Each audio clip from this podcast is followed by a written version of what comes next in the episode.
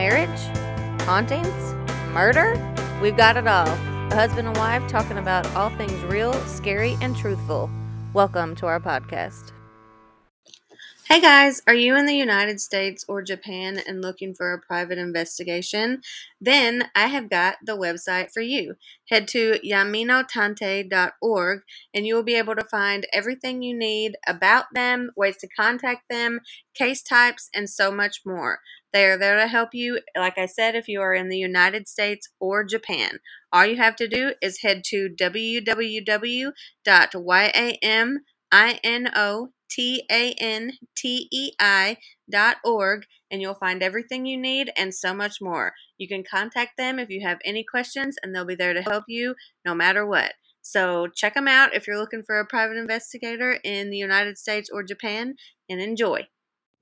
Hey guys, what's going on? Um, I had a whole episode out and ready, but I guess there's been problems and the episode is gone and now I'm having to record a new one. So I found a completely different story.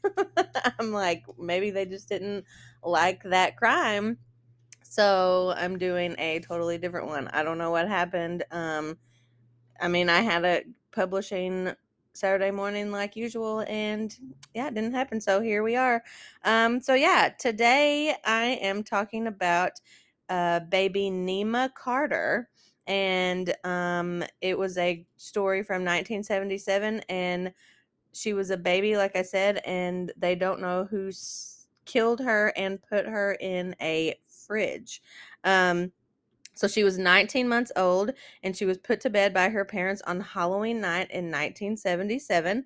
They put her in her crib at their house in Lawton, Oklahoma, as usual and went on about their night because that was the usual thing.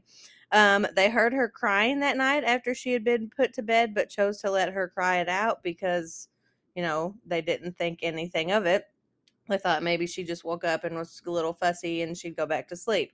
So um, her father, George, still questions his decision uh, decades later because in 2007 he did an interview and he's like, what if I would have got up to check on her? You know, what if we would have just brought her to sleep with us? Would any of this happen? Would she still be here? Blah, blah, blah. Like, you know, is that when it happened or was it at a later time? So the next morning they get up, they go to wake up baby Nema, and she was missing from her crib. Her bedroom windows were still locked from the inside, they weren't broken. Um, there wasn't any like forced entry anywhere else. And so the cops thought that maybe the killer had been hiding in a wardrobe that was inside her room and stolen her while she was the or her parents were sleeping. Um because there was no forced entry, you know, they locked the doors at night. So this person had clearly gotten in the house at some point um and been in there for a while, which is terrifying. Like that's like one of my fears. It's just so terrifying to think that someone's just like waiting around your house to do something. Um so they of course first looked into the parents because that's where you go first, but they were shortly um cleared of doing anything to baby Nema. And they actually had two incidents uh, prior to her disappearance. Their dog was found dead from poisoning, and their house had been broken into and vandalized. So they were wondering if that had anything to do with baby Nema's disappearance.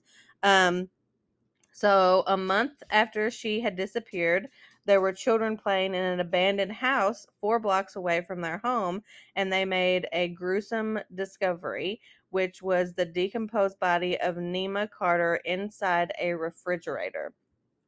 Detectives concluded that she had been stuffed inside the fridge shortly after her abduction and left to suffocate, and her cause of death was ruled as asphyxiation, which is sad and horrifying, and I hate it so much. So, a year earlier, earlier, a similar crime had occurred in April of 1776 um, three year old twin sisters, Tina and Mary Carpenter, were lured out of their house um, into an abandoned home and also stuffed into a fridge. And this was in the same town a year prior. Um, two days later, they were discovered when a group of children heard Tina crying She had managed to survive by breathing through a small hole, but her sister had suffocated um, just like baby Nema had. Tina identified as their uh, kidnapper as their babysitter, who was 16 year old Jacqueline Robidoux. Um, but her younger age and her testimony was considered unreliable, and there was no physical evidence to um, convict Jackie, so they didn't really do anything about it.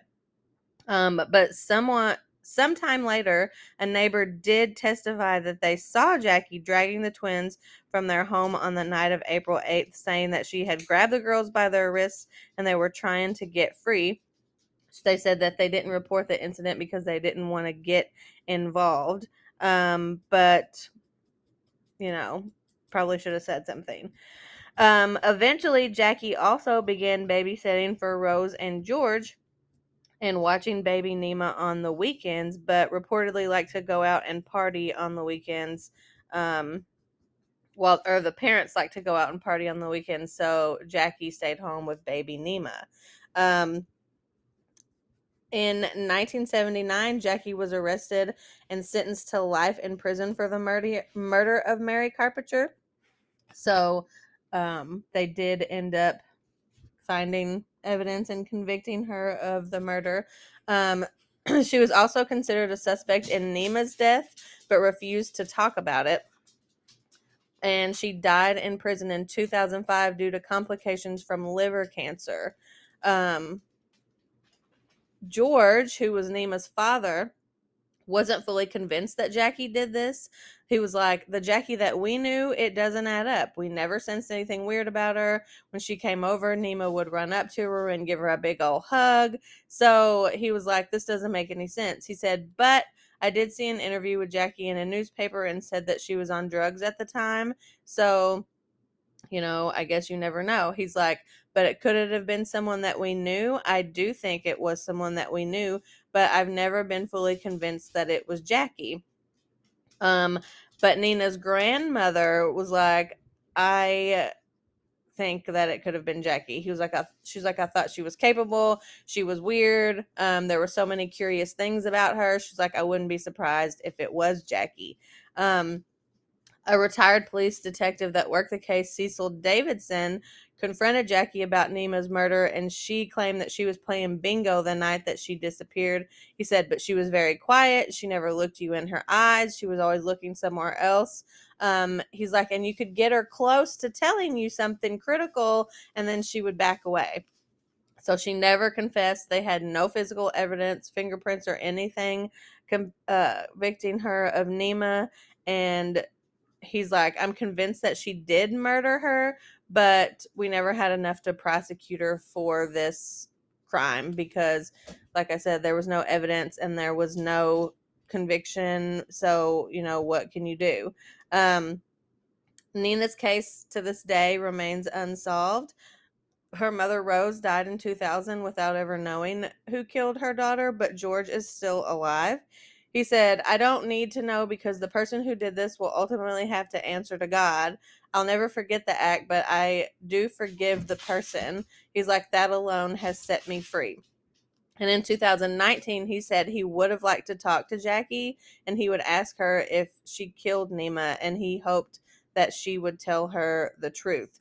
So it kind of seemed like to me he was leaning towards okay well maybe she did do this um but like never really had evidence to it so he didn't really know but he had like forgiven the person because he was tired of holding on to that for himself um which to me is just so horribly sad like i don't it would be so hard to forgive somebody for something like that um but from like research and everything like that so many people think that it was Jackie just because of what she did to the um, twins, and then it was you know the same exact thing that happened to um, Nema. So it would completely make sense for it to be Jackie in this case. Um, but that's just a short little Halloween story for you guys. Um, or crime that happened on Halloween, I guess because like I said, my whole other episode was gone and I had to hurry up and find something to get out for you because you need a new episode and we have so much to do today. So I thought I'll just get up this morning really quick, get this out, and um, we will be back next week with regular episodes. Hopefully, nothing goes wrong, everything will be fine. But you know, what technology, what can you do, right? So, have a wonderful day, and we will scare you later.